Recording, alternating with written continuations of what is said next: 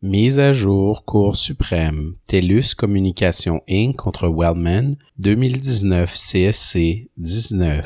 Résumé W a déposé un recours collectif projeté en dommages-intérêts contre TELUS au nom d'environ 2 millions de résidents ontariens ayant conclu un contrat de service de téléphonie cellulaire avec TELUS pendant une période donnée. Le groupe en cause est composé de consommateurs et de non-consommateurs, soit des clients commerciaux. W allègue que TELUS s'est livré à une pratique non divulguée consistant à arrondir la durée des appels à la minute suivante de sorte que les services étaient surfacturés aux consommateurs et que ceux-ci ne recevaient pas le nombre de minutes auxquelles ils avaient droit. Les contrats de service renfermaient des conditions types, dont une clause d'arbitrage qui stipulait que toutes les réclamations découlant du contrat ou s'y rapportant, sauf en ce qui concerne le recouvrement de créances, doivent faire l'objet d'une médiation ou, à défaut de règlement, d'un arbitrage. Au terme de la loi sur la protection du consommateur, cette clause d'arbitrage est invalide dans la mesure où elle empêche les membres du groupe qui sont des consommateurs de faire valoir leur réclamation devant un tribunal. Toutefois, comme les clients commerciaux ne bénéficient pas de ces mesures de protection, TELUS a présenté une motion en sursis de l'instance relativement aux réclamations de ces derniers, invoquant la clause d'arbitrage. La juge des motions a refusé d'ordonner le sursis des réclamations comme TELUS lui demandait de le faire et a certifié le recours. Elle a affirmé que le paragraphe 7.5 de la loi de 1991 sur l'arbitrage confère aux tribunaux le pouvoir discrétionnaire de refuser d'ordonner un sursis dans les cas où il ne serait pas raisonnable de dissocier les questions traitées dans la convention d'arbitrage des autres questions de manière à ce que toutes les questions puissent être soumises au tribunal. Elle était d'avis que ce pouvoir discrétionnaire peut être exercé pour que les réclamations des non-consommateurs qui sont autrement visés par une clause d'arbitrage puissent être présentées dans le cadre d'un recours collectif lorsqu'il est raisonnable de le faire. La Cour d'appel a rejeté l'appel de TELUS. Arrêt. Le juge en chef Wagner et les juges Abella, Karakatsanis et Martin sont dissidents. L'appel est accueilli et le sursis des réclamations des clients commerciaux est ordonné. Les juges Moldaver, Gascon, Côté, Brown et Rowe, le paragraphe 7.5 de la loi de 1991 sur l'arbitrage ne confère pas aux tribunaux le pouvoir discrétionnaire de refuser d'ordonner le sursis des réclamations qui sont visées par une convention d'arbitrage. Les mesures de protection prévues par la loi sur la protection du consommateur permettent aux consommateurs de présenter leurs réclamations devant les tribunaux, mais les clients commerciaux restent liés par les conventions d'arbitrage dont ils ont convenu. Ils sont donc exposés aux sursis prévus au paragraphe 7.1 de la loi de 1991 sur l'arbitrage puisque la seule exception potentielle à la règle générale énoncée au paragraphe 7.1 sur laquelle s'est fondé Ne s'applique pas, il y a lieu de sursoir aux réclamations des clients commerciaux, conformément à l'approche moderne selon laquelle l'arbitrage est un processus autonome par lequel les parties conviennent de régler leurs différends en les soumettant à un arbitre et non à un tribunal, l'article 6 de la loi de 91 sur l'arbitrage indique que les tribunaux doivent généralement adopter une politique de non-intervention à l'égard des questions régies par cette loi. Le paragraphe 7.1 de cette dernière établit la règle générale selon laquelle si une partie à une convention d'arbitrage introduit une instance à l'égard d'une question traitée dans la convention, le tribunal doit, sur la motion d'une autre partie à la convention, sursoir à l'instance au profit de l'arbitrage. Cette règle générale confirme le concept de l'autonomie des parties et la politique sous-jacente de la loi de 1991 sur l'arbitrage, selon laquelle les parties à une convention d'arbitrage valide devraient respecter l'entente qu'elles ont conclue. Le paragraphe 7.2 énumère cinq exceptions à la règle générale prévue au paragraphe 7.1, soit des cas où il serait injuste ou peu pratique de renvoyer l'affaire à l'arbitrage. Le paragraphe 7.5 prévoit une autre exception à la règle générale prévue au paragraphe 7.1, une exception qui comprend deux éléments principaux. Premièrement, les alinéas 7.5a et b énoncent deux conditions préalables. Il est satisfait à la première si la Convention ne traite que de certaines des questions à l'égard desquelles l'instance a été introduite. Autrement dit, l'instance doit porter sur au moins une question qui est traitée dans la Convention d'arbitrage et une question qui n'est pas traitée dans la Convention d'arbitrage il est satisfait à la deuxième condition préalable s'il est raisonnable de dissocier les questions traitées dans la Convention des autres questions. Deuxièmement, s'il est satisfait aux deux conditions préalables, au lieu d'ordonner un sursis complet, le tribunal peut autoriser que les questions qui ne sont pas traitées dans la Convention d'arbitrage soient soumises au tribunal. Il est toutefois tenu de sursoir à l'instance malgré tout en ce qui touche les questions qui sont traitées dans la convention d'arbitrage. S'il n'est pas satisfait aux conditions préalables, l'exception discrétionnaire prévue au paragraphe 7.5 n'entre pas en jeu puisque celui-ci ne prend effet que si les deux conditions préalables sont remplies.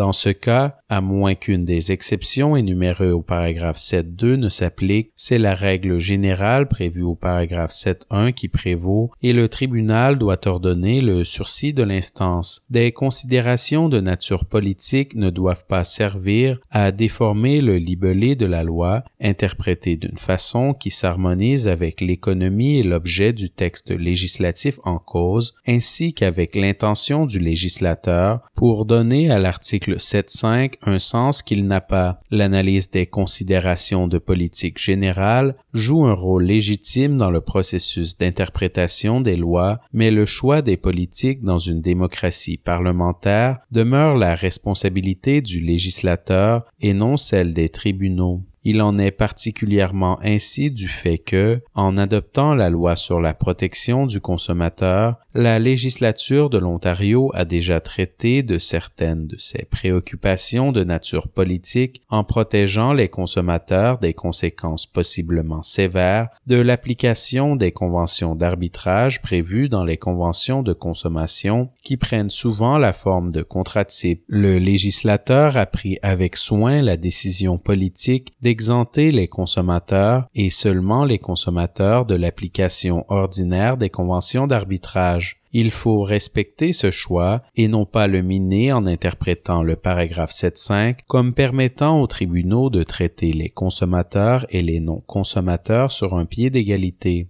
L'importance de promouvoir l'accès à la justice ne fait aucun doute. On ne saurait pour autant permettre, à moins d'une directive du législateur, que cet objectif prenne le dessus sur les autres objectifs importants visés par la loi de 1991 sur l'arbitrage. Adopter cette approche minerait l'objectif déclaré du législateur de s'assurer que les parties à une convention d'arbitrage valide la respectent et réduirait le degré de certitude et de prévisibilité associé aux conventions d'arbitrage en plus d'affaiblir le concept d'autonomie des parties dans le contexte commercial. Cela augmenterait les occasions pour les parties à une convention d'arbitrage valide de se soustraire aux obligations qui y sont prévues et d'exiger réparation devant les tribunaux. En outre, cette affaire n'a pas pour but de débattre des avantages et des inconvénients de l'application de clauses d'arbitrage contenues dans des contrats types.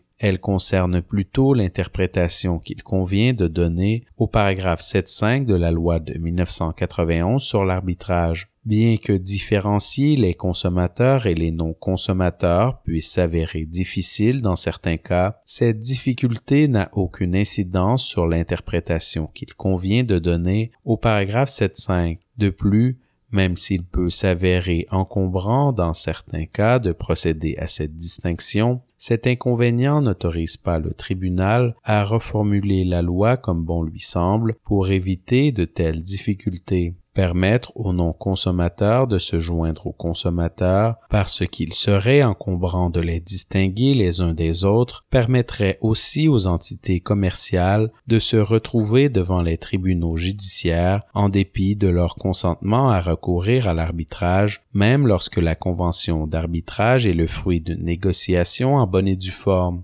Cela réduirait le degré de certitude et de prévisibilité associé aux conventions d'arbitrage et permettrait aux parties à ces conventions de greffer leurs réclamations à celles d'autres parties. Enfin, si l'application d'une loi ontarienne, interprétée correctement, mène à la multiplicité des instances, les tribunaux doivent donner effet à l'intention du législateur. Le paragraphe 7.5 de la loi de 1991 sur l'arbitrage prévoit expressément la tenue possible de recours parallèles car il permet au tribunal d'ordonner un sursis partiel, ce qui pourrait donner lieu à deux procédures concurrentes, soit une procédure d'arbitrage et une procédure judiciaire. La seule question en litige dans le recours intenté par W est celle de la surfacturation alléguée. Or, les conventions d'arbitrage consignées les consommateurs et les clients commerciaux traitent de cette question comme l'instance porte sur au moins une question qui est traitée dans les conventions d'arbitrage, la règle générale prévue au paragraphe 7.1 de la loi de 1991 sur l'arbitrage exigerait normalement qu'il soit sursis aux procédures dans leur ensemble, ce qui empêcherait tant les consommateurs que les clients commerciaux de recourir aux tribunaux. Or, le paragraphe 7.5 de la loi sur la protection aux consommateurs invalide les conventions d'arbitrage dont ont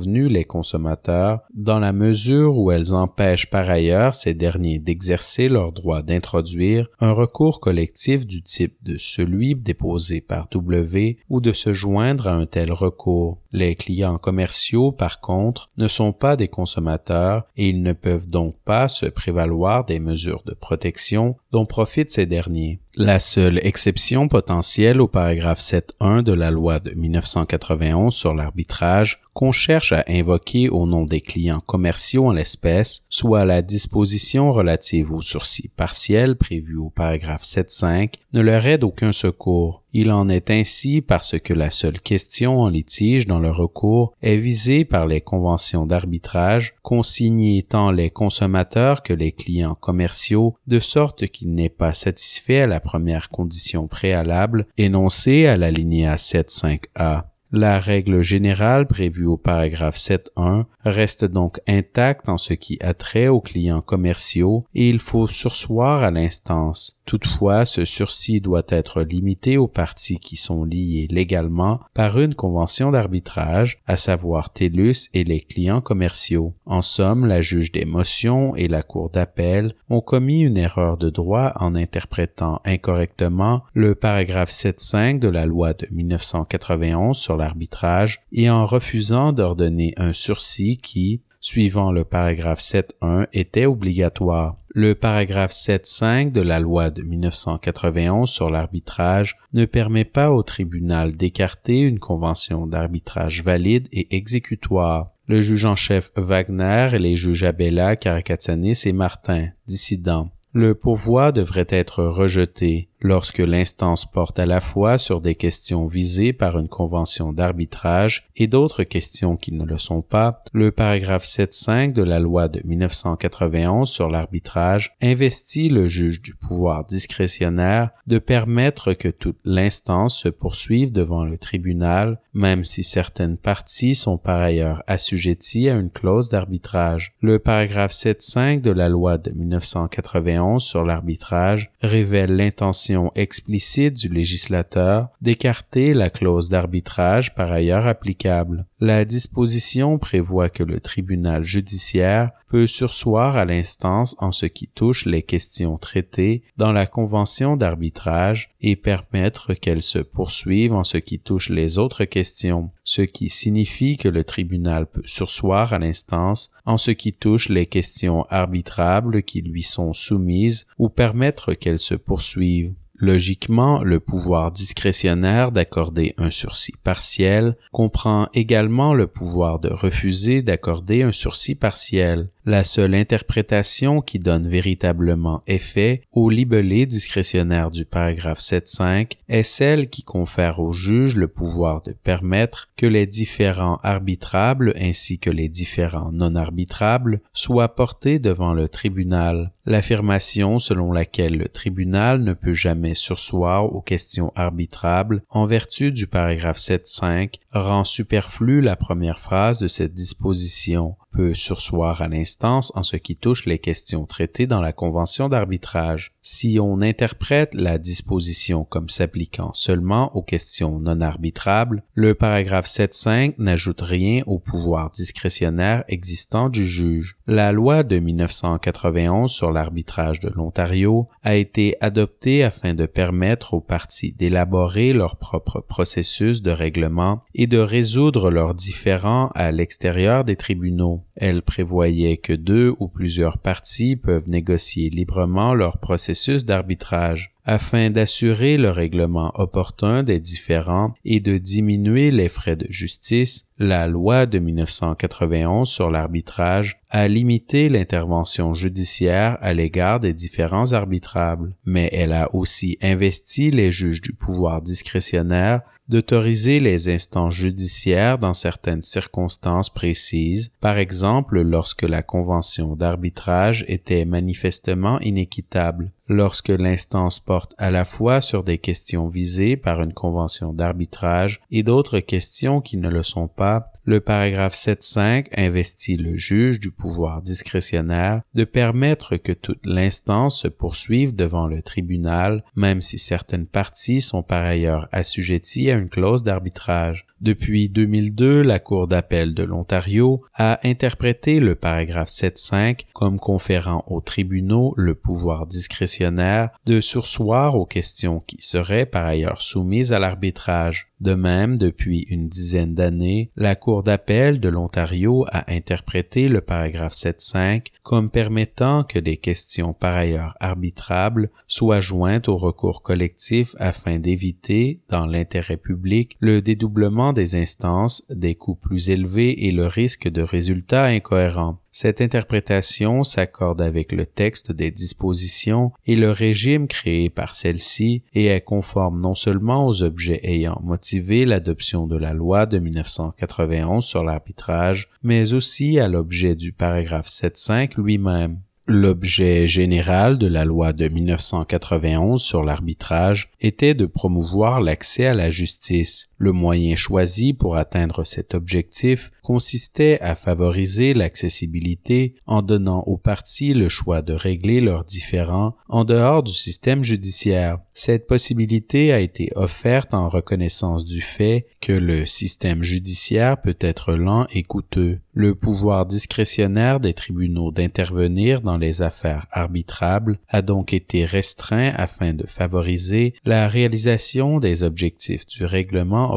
des différends. L'arbitrage se voulait un moyen permettant à des parties relativement égales en situation de négociation de choisir de créer un mécanisme extrajudiciaire de règlement des différends on ne peut pas parler de pouvoir de négociation égal et d'autonomie des parties si la nature du contrat révèle qu'une partie possède le pouvoir exclusif de décider du contenu du contrat. On ne saurait donc raisonnablement affirmer que les parties aux conventions d'arbitrage individuelles obligatoires ont pris place à la table et négocié car il n'y a pas de table de négociation. La signature de ces contrats par les particuliers et les sociétés est fonction non pas de choix négociés, mais d'une absence de choix. Tous les clients de TELUS, tant les clients commerciaux que les clients consommateurs, ont signé le même contrat type non négociable. La clause d'arbitrage individuel de TELUS empêche en fait les clients commerciaux d'avoir accès à la justice lorsqu'une réclamation de faible valeur ne justifie pas la dépense. Son caractère obligatoire, en outre, indique que les principes sous-jacents de l'autonomie des parties et de la liberté contractuelle brillent par leur absence. En insérant l'exigence du caractère raisonnable dans l'alinéa 75B de la loi de 1991 sur l'arbitrage, le législateur provincial a manifestement prévu que, dans certains cas, il ne serait pas raisonnable de dissocier les questions traitées dans la convention d'arbitrage des autres questions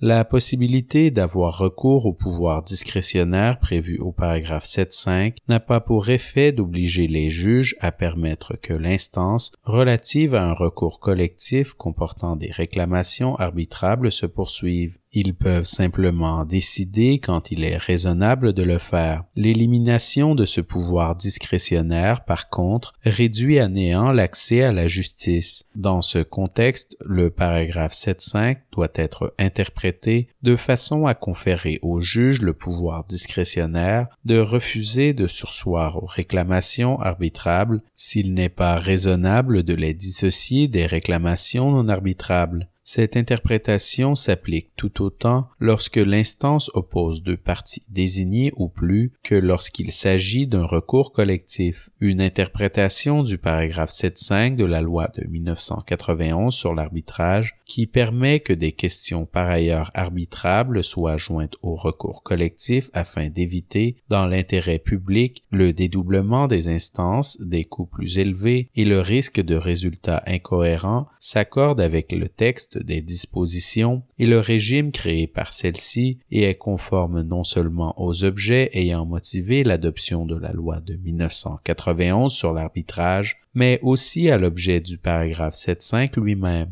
L'interprétation préconisée par TELUS donnerait lieu à des examens des faits longs et coûteux quant à la façon dont les réclamations arbitrables seraient dissociées de celles qui ne le sont pas, même lorsque le fond des réclamations est identique, comme en l'espèce. Les deux parties ont reconnu les difficultés éventuelles que peut susciter le fait d'établir une distinction entre le consommateur au sens de la loi sur la protection du consommateur qui échappe à l'arbitrage et le client commercial qui n'y échappe pas. Cette distinction pourrait être particulièrement difficile à établir pour les personnes qui utilisent leur téléphone cellulaire tant à des fins personnelles que dans le cadre de leur entreprise. Établir si ces personnes tombent sous le coup de l'exception prévue dans la loi sur la protection du consommateur rendrait l'analyse inutilement plus complexe. L'objet de la loi de 1991 sur l'arbitrage était